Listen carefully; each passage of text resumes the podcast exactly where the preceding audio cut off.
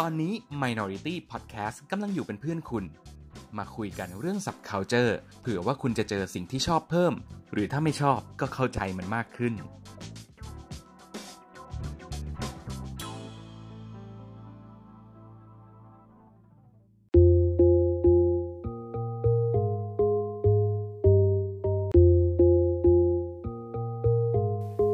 อยู่กับผมโอมบัฒนตวัฒน์กับคำสอนเอาสิ่งที่เจอรอบตัวมาเป็นที่ตั้งแล้วคลำให้เจอว่าอะไรที่สอนเราได้บ้างเพื่อมาเติมของให้กับตัวเอง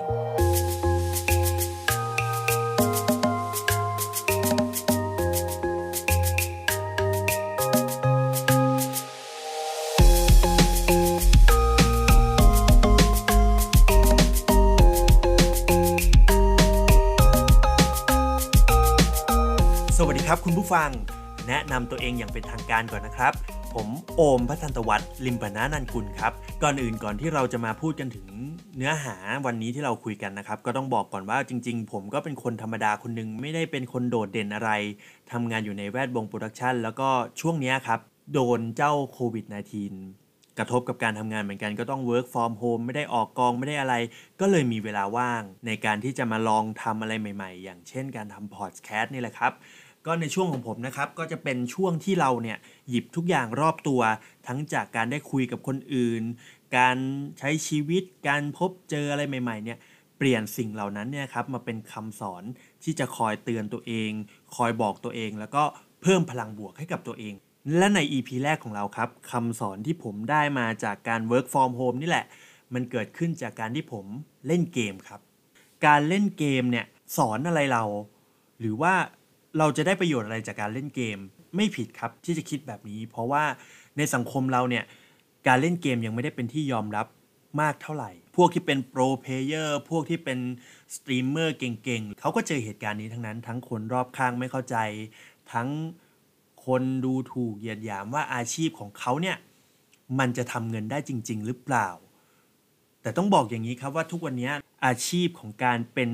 นักกีฬา e-sport เนี่ยก็สามารถทำเงินได้เยอะแยะมากมายเงินรางวัลนี่คือหลักล้านดอลลาร์เลยทีเดียวซึ่งถ้าเราเปิดใจนะครับกับการเล่นเกมทุกวันนี้เนี่ยแล้วเราแบ่งเวลาให้ถูกหรือว่าเรามุ่งมั่นกับมันเต็มที่เนี่ยผมเชื่อว่าเกมเนี่ยมันสามารถสอนอะไรเราได้หลายอย่างเลยล่ะครับการเล่นเกมมันสอนอะไรผมใช่ไหมครับต้องบอกก่อนว่าจริงๆแล้วผมเป็นคนที่เล่นเกมห่วยแตกมากไม่ชอบเล่นเกมออนไลน์เลยเพราะว่ากลัวไปทำคนอื่นแพ้ครับกลัวไปทำให้คนอื่นหัวร้อนเพราะว่าผมนี่พูดง่ายๆว่ากากมากกับการเล่นเกมแต่ว่าผมชอบเล่นเกมครับผมรู้สึกว่าการเล่นเกมมันเป็นการผ่อนคลายแล้วก็ได้เป็นตัวละครในแบบที่ชีวิตจริงเราทำไม่ได้ยกตัวอย่างเช่นถ้าสมมุติเราเล่นเกมซิมการเล่นเกมซิมก็คือเราได้สร้างบ้าน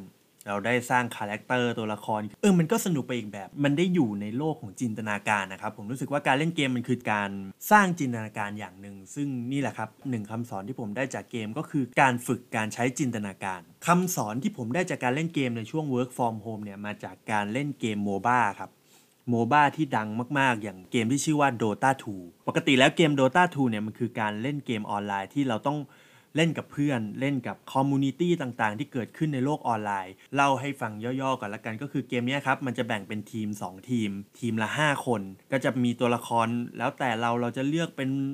สายซัพพอร์ตสายแครี่สายอะไรว่ากันไปแล้วเราก็ต้องวางแผนซื้อของมาเพื่ออัพสกิลกันแล้วก็สุดท้ายใครที่ตีป้อมของอีกฝั่งแตกก่อนคนนั้นคือฝ่ายชนะเกมนี้สนุกมากครับแต่ผมเล่นเกมนี้แบบออฟไลน์ครับคุณผู้ฟังออฟไลน์คืออะไรออฟไลน์คือการที่เราเล่นกับคอมพิวเตอร์การที่เราเล่นกับบอทโดยที่ไม่ได้มีมนุษย์คนอื่นอยู่ในเกมของผมเลยทำไมผมถึงไม่เล่นกับคนอื่นก็อย่างที่บอกครับว่าผมเป็นคนที่เล่นเกมไม่เก่งการที่ผมจะเอาตัวเองไปอยู่ในทีมอื่นหรือว่าการที่เราจะกลายเป็นหมูให้กับทีมอื่นเชื่อเนี่ยผมว่าคนอื่นน่าจะหัวร้อนกับการเล่นเกมของผมเลยเลือกที่จะเล่นคนเดียวเป็นการคลายเครียดของผมไปวันหนึ่งก็ชั่วโมง2ชั่วโมงแล้วเกม Dota 2 เล่นกับบอทสอนอะไรผมอย่างแรกเลยครับคือปกติถ้าเราเล่นกับคนอื่นเราสามารถคุยกับคนอื่นได้เราสามารถวางแผนช่วยกันวางแผนเพื่อไปตีป้อมของอีกฝั่งได้หรือว่าลุมฆ่านู่นนั่นนี่โดยการคิดโดยการวางแผนโดยการสกิลคอมโบนู่นนั่นนี่กันใช่ไหมครับแต่การเล่นกับคอมมันคนละอย่างเลยครับค คอมมันถูกเซตโปรแกรมไว้แล้วว่ามันจะต้องเล่นแบบนี้คอมมันถูกเซตไว้แล้วว่ามันจะต้องเดินทางนี้สมมุติว่าเรากำลังได้เปรียบแต่ว่าในขณะเดียวกัน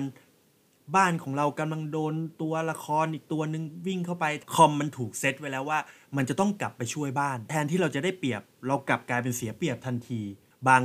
างเกมที่ผมเล่นอยู่กำลังจะชนะแล้วครับก็แพ้ซะอย่างนั้นเพราะการถูกเซตโปรแกรมของคอมแบบนี้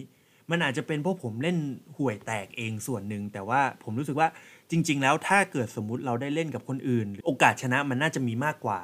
แล้วคนคุยกันมันน่าจะรู้เรื่องกว่านี่แหละครับคำสอนแรกที่ผมได้จากเกมนี้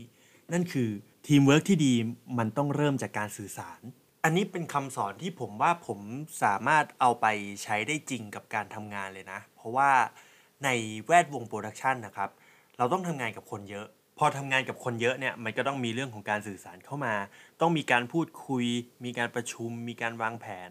ถ้าสมมุติเราคุยกันแล้วมันรู้เรื่องสื่อสารกันออกมาแล้วมันไปในทิศทางเดียวกันแล้วเนี่ยผมเชื่อว่าการทำงานมันก็จะง่ายขึ้นมันไม่เป็นแค่ในเฉพาะงานโปรดักชันเท่านั้นครับทุกอาชีพแหละผมว่ามันมีเรื่องของการสื่อสารเข้ามาหมดซึ่งถ้าสมมุติว่ามันมีการสื่อสารที่ดีออกมาแล้วเนี่ยมันก็จะทำให้การทำงานง่ายขึ้นและการทำงานร่วมกับคนอื่นมันก็จะผ่านไปได้ด้วยดีมาถึงคำสอนที่2ครับที่ผมได้จากเกม Dota 2 เกมนี้นั่นก็คือผมรู้แล้วครับว่าเราไม่สามารถให้ใครทำอะไรถูกใจเราได้ 100% เหมือนอย่างที่บอททำกับผมตอนเล่นเกมเลยนั่นคือสมมุติว่าผมคิดในใจว่าเฮ้ยถึงเวลาแล้วที่เราต้องไปตีป้อมฝั่งนู้นเรามัวห้ามฟาร์มห้ามทำนู่นห้ามทำนี่เราถึงเวลาแล้วเราต้องบุกเข้าไปเพื่อตีป้อมในขณะที่ผมกำลังมั่นใจเดินเข้าไปคนเดียวเนี่ยคุณผู้ฟังบอทมันไม่ไปกับผมครับบอทเลือกที่จะฟาร์มอยู่ในป่าฟาร์มก็คือการเก็บเลเวลกับตัวลูกสมุนที่ไม่ได้เป็นฮีโร่เหมือนพวกเราที่ไม่ได้เป็นอะไรที่มันฆ่าง่ายเพื่อจะได้เงินเพื่อจะได้เลเวลเพื่อมาซื้อของซื้ออะไรพอบอทไม่ไปกับผมก็โดนลุมตายครับแล้วเราไปบังคับบอทไม่ได้อะเราก็ต้องเปลี่ยนแผนเราก็ต้องเล่นตามเกมของคนอื่นบ้างเพื่อที่ว่าเซฟไม่ให้เราตายเพราะถ้าเราไม่ตายโอกาสชนะของเราก็ยังมีอยู่นี่แหละครับอีกคำสอนหนึ่งที่ผมได้จากการเล่นเกม Dota 2 กับบอทในชีวิตจริงก็เช่นกันครับการที่เราจะให้คนอื่นทำตามที่เราต้องการทำตามในสิ่งที่เราคิดทำตามในสิ่งที่เราอยากให้เป็นถ้าทำแบบนั้นในชีวิตจริงเนี่ยผมว่ามันก็ดูเป็นคนที่เป็นศูนย์กลางจักรวาลไปหน่อยแล้วมันก็ไม่ใช่การทำงานแบบทีมเวิร์คที่ดีด้วยซึ่งผมว่าอันนี้มันก็เป็นคำสอนหนึ่งที่ผมสามารถเอาไปใช้กับการทำงานได้เหมือนกันนอกจากการฝึกวางแผนนอกจากการฝึกคิดนอกจากการฝึกวิเคราะห์สถานการณ์ต่างๆแล้วเนี่ยอีกสิ่งสำคัญที่เกม Dota 2 ได้สอนกับผมนะครับก็คือการที่เราฝึกความอดทนครับฝึกให้ตัวเราเนี่ยไม่หัวร้อนตามสถานการณ์อดทนกับการที่บอทไม่ทำตามคำสั่งเราแล้ว2คืออดทนกับสถานการณ์ที่มันพร้อมจะพลิกผันได้ตลอดเวลาเลยนี่ก็เป็นอีกคำสอนที่ผมรู้สึกว่ามันโอเคนะมันโอเคกับตัวผมที่ผมสามารถเอาไปใช้กับการทำงานเอาไปใช้กับชีวิตจริงพอเราโตขึ้นยิ่งเรามีวุฒิภาวะมากขึ้นการอดทนรอเนี่ยผมว่าสำคัญการอยู่กับเกมมันก็ทำให้เรารู้สึกว่ามันได้ผ่อนคลายมันได้เป็นตัวของตัวเองดีหรือว่ามันได้ทำอะไรหลายๆอย่างที่ชีวิตจริงเราทำไม่ได้พอถึงเวลาที่สถานการณ์มันดีขึ้นพอถึงเวลาที่เราจะต้องกลับไปใช้ชีวิตปกติแล้วเนี่ยผมว่าคำสอนที่ผมได้จากเกมทั้งหมดที่ได้พูดมาเนี่ยครับผมสามารถเอาไปใช้กับสายงานของผมเอาไปใช้กับการใช้ชีวิตของผมได้ผมรู้สึกว่ามันเป็นคำสอนที่ดีนะถ้าสมมุติว่าเราไม่ได้แค่เล่นเกมแล้วไปหัวร้อนไปทั่วไปทะเลาะหรือไปทำอะไรให้มันกลายเป็นข่าวไม่ดีหรือว่าทำอะไรอย่างที่ผู้ใหญ่หลายๆคนเขาชอบโยนให้เกมเป็นแพะในการที่จะบอกว่าเด็กคนนึงก้าวร้าวหรือว่าเด็กคนนึงเนี่ยรู้สึกว่าไม่ได้ทำอะไรถูกใจเขาแล้วเขาก็โยนให้เกมเนี่ยเป็นแพะไปซะว่าเกมไปสร้างความรุนแรงเกมไปสร้างอะไรให้เด็กผมรู้สึกว่า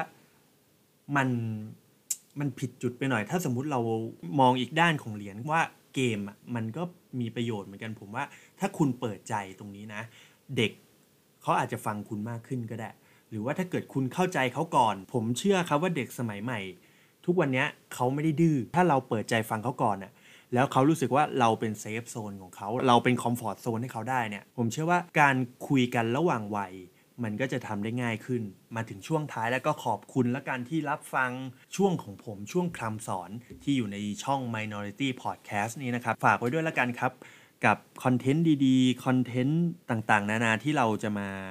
พูดคุยกันก็ผมก็มาช่วยพี่ปินจัดนะครับพี่ปินเขาก็จะพูดถึงตัว subculture ใช่ไหมผมก็จะเป็นคำสอนที่คอยหยิบยกเหตุการณ์หยิบยกเรื่องราวต่างๆที่เจอมาเนี่ยมาเปลี่ยนเป็นคำสอนแล้วก็เอามาปรับใช้มาเติมของให้กับตัวเองยังไงก็ฝากติดตามกันด้วยนะครับกับช่อง Minority Podcast เรามีคอนเทนต์ดีๆรอคุณผู้ฟังอยู่อีกเพียบเลยยังไงก็ฝากไว้ด้วยนะครับสำหรับวันนี้สวัสดีครับ